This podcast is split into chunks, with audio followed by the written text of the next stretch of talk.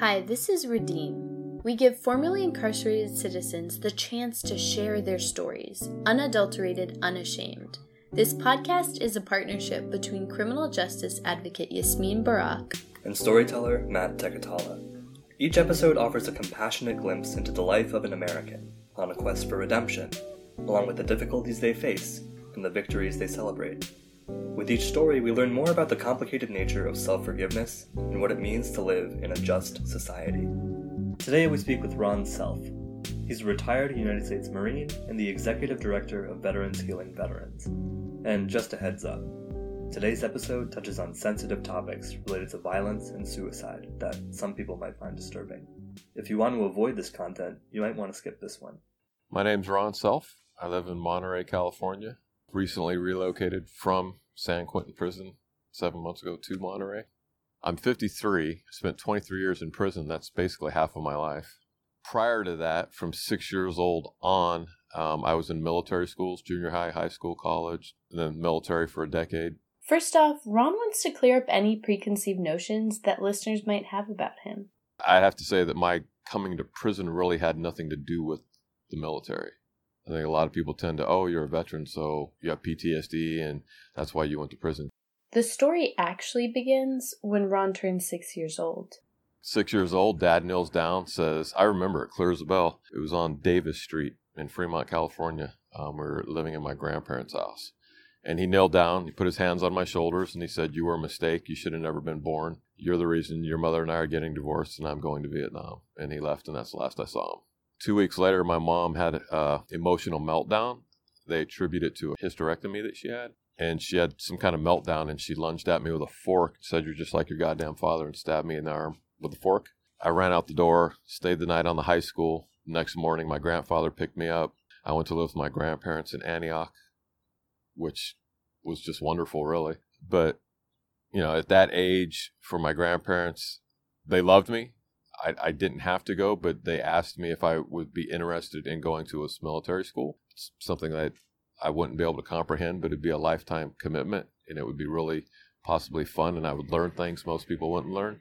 And I equated it to camping and Boy Scouts and whatnot. And by that time, my cousin on my dad's side came to live with me. And uh, I said, if Dave can go, then yeah, I'll go. So off I went.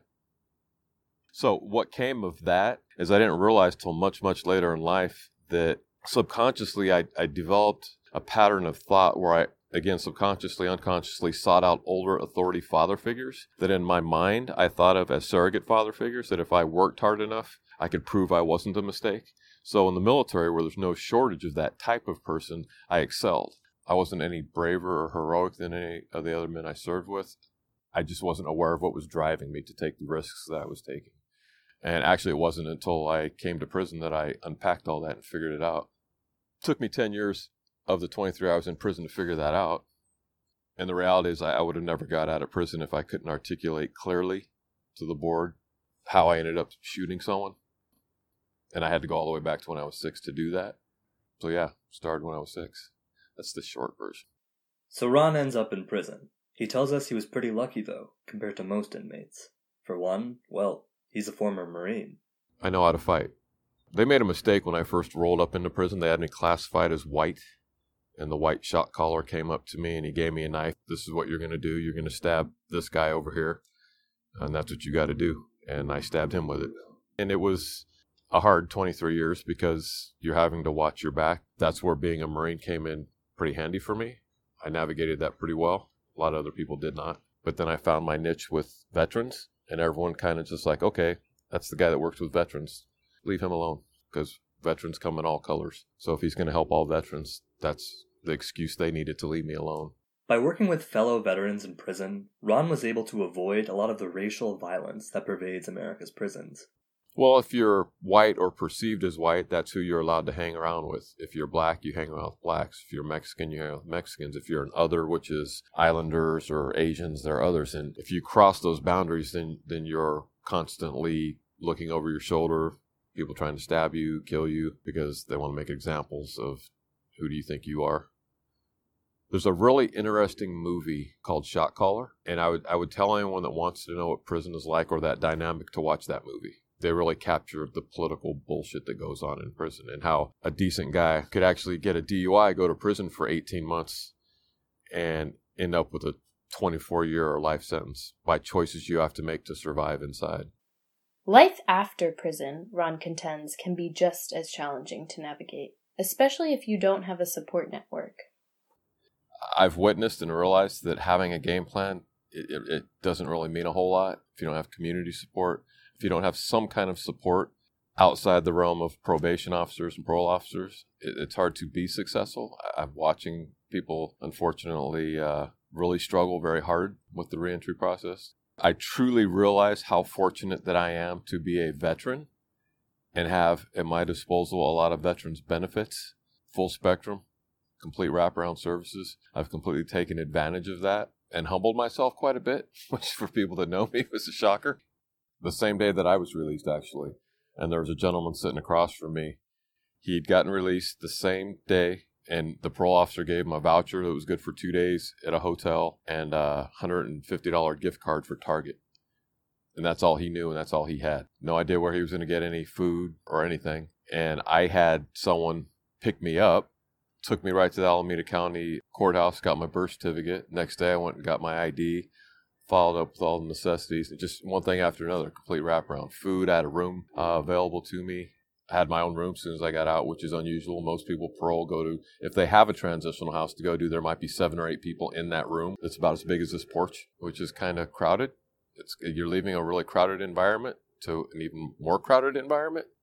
But the most important thing that I, I realize is just having a support network, having some people that genuinely care, that are interested in people that are returning back to society succeeding. If people in community were truly interested about that, I think more people might step up.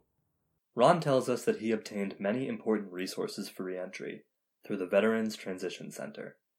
This nonprofit organization, which has operated on the old Fort Ord complex in Monterey since 1996, provides homeless veterans and their families with food, clothing, counseling, benefits, employment training, and housing.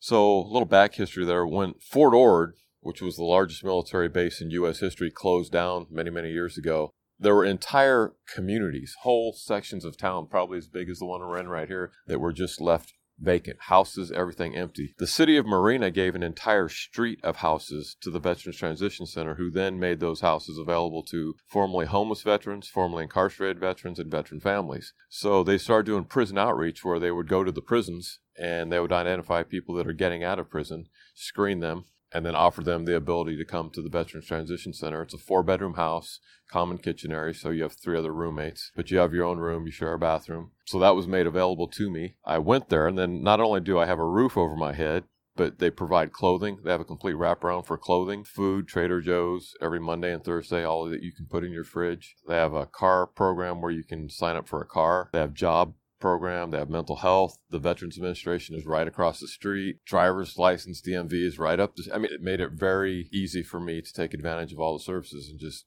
be on my feet. So after 23 years in prison, I went there for four months, got my own apartment within four months, bought a brand new truck. I'm working full time. If I wasn't a veteran, I wouldn't have that available to me at that level. We asked Ron if his criminal record has presented any barriers to fully assimilating back into society there's no point in trying to disguise or hide who you are. Just someone just Googles your name. Half the time when you're talking to someone, they're Googling your name and they know who you are. To me, it's just it, the best way is to have that at the forefront. It usually comes out within the first five minutes of any discussion I'm having with someone. I'm very transparent about it. And thus far, not had any negative re- negative reactions that I'm aware of. I've been embraced completely. Some people don't even believe that I was in prison. I don't know. So yeah, I haven't, I haven't experienced. And I'll have to say though, a lot of that oh, I didn't really want to go here, but a lot of that I realize has to do with color of my skin and just my look. I look Caucasian. I'm actually Native American and Sicilian, half and half, but I'm I'm classified as Native American. But I realize, in large part, most of the lack of difficulty I'm having is because of my color. Where I've seen people that have the same military background as me, the same assets available to me, but are, are getting doors shut in their face and are being treated away because of color. It humbles me. Ron is right. According to a 2018 Prison Policy Initiative report, the unemployment rate for formerly incarcerated black women is 43.6%. For white men, it's 18.4%. Ron acknowledges his white privilege when it comes to economic opportunity. But he doesn't necessarily think that banning the box, which means prohibiting private employers from asking job applicants about their criminal records, is the most effective solution for leveling the playing field. I believe in freedom of information. I believe everyone has the right to know who's around them. At the same time, if that's being used against someone to bar them from getting a job, I don't think that's appropriate. I, I'm, California's got ban the box, and I've experienced uh, a few conversations I've had recently with some some guys that went out to get jobs where that is supposed to be in place, but yet they're being given an application that specifically has that question right there and it's become a topic of discussion. Do you answer it? If you start getting into a discussion, as one gentleman did, that that's illegal and that's an old form, then uh, that opens up a whole other can of worms. It's like, okay, well, you're telling me what's illegal, not illegal, and you're applying for the job. Have a good day. According to Ron, regardless of whether we should have the right to access someone's record, we should not be able to use their record against them, especially if they've already made up for their mistakes. If someone made a choice and they did something that caused them to go to jail in their lifetime, and it was a one time situation, it doesn't define who they are the rest of their life, and that shouldn't be held against them the rest of their life. If they put in the work to make up for it, they've, they've paid for their crime, so to speak, I think they should be allowed to move on without those hurdles and those roadblocks. And again, what makes that more difficult between a Caucasian and a person of color is just that.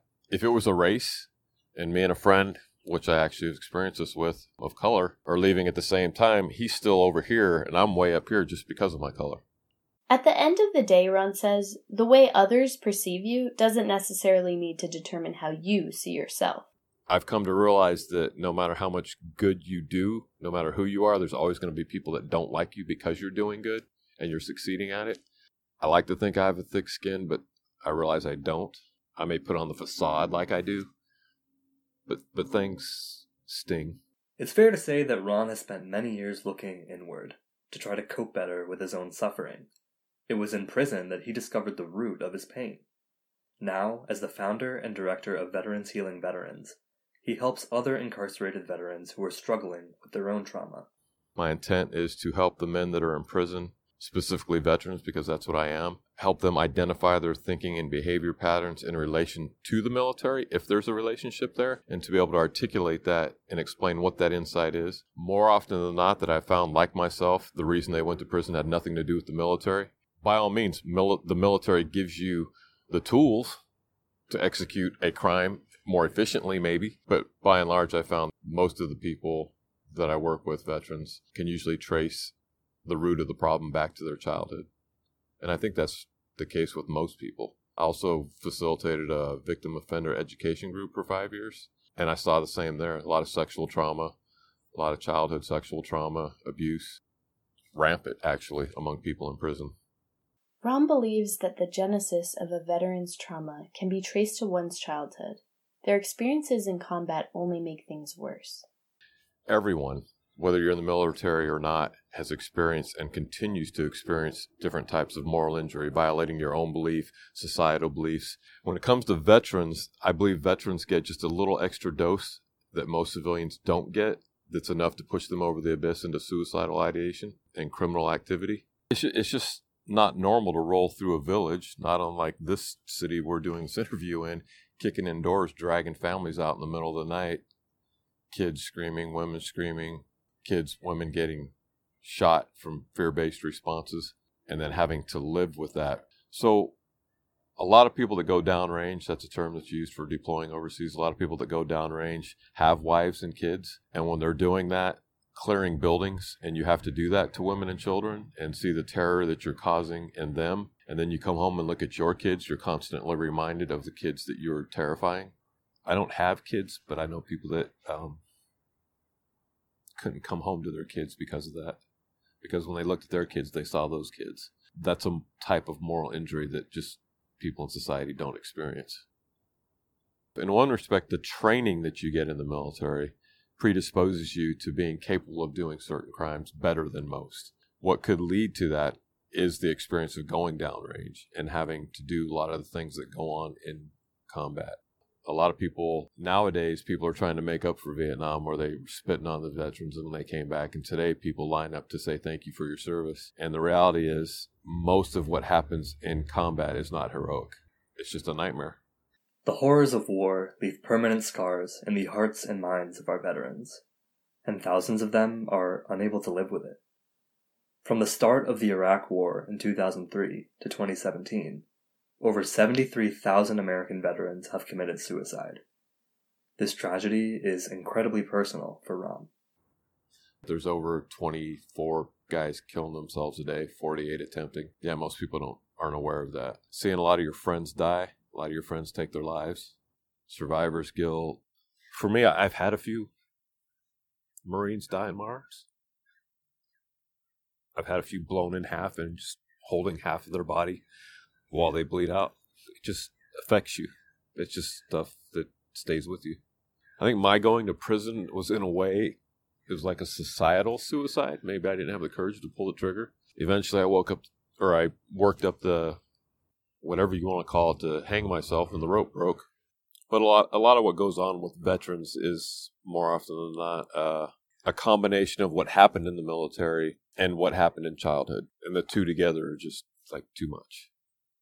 The moral injury aspect of it.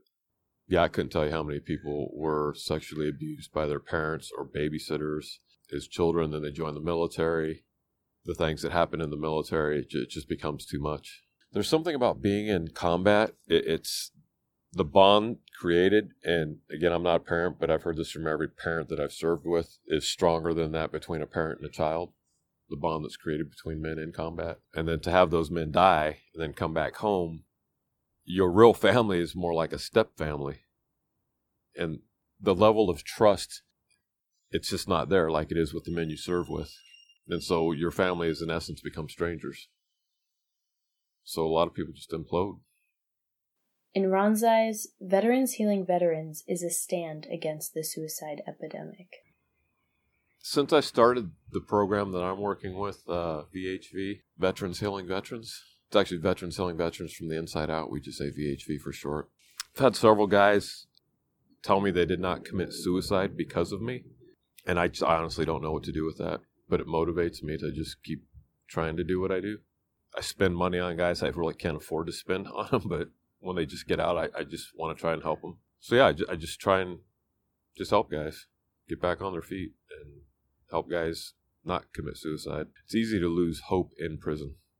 For veterans, because I mean, at one point, we were all trusted to carry a gun in defense of this nation, and we violated that trust. Um, I don't know that I could ever regain that trust, but I'm okay spending the rest of my life trying. So how I do that is trying to make sure other veterans don't can get over what they have done that caused them to go to prison and maybe help other people from going to prison.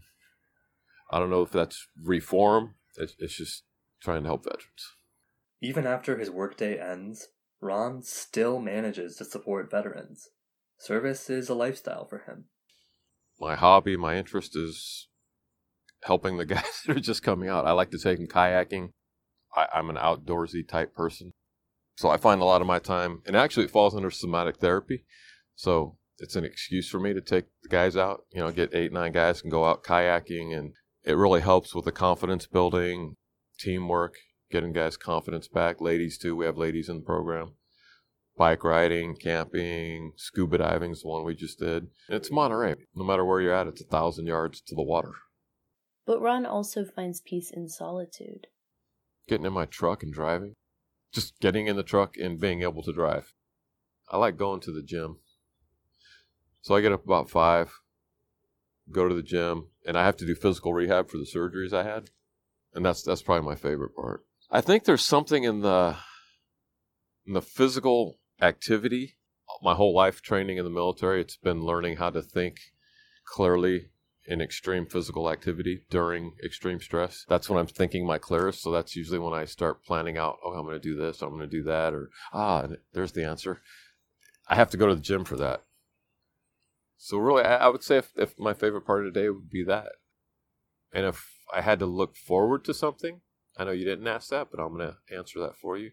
It would be falling in love and meeting the right person before I die. That's it. That was Executive Director of Veterans Healing Veterans and former U.S. Marine Ron Self. Thanks for listening to Redeem. We'll see you next time.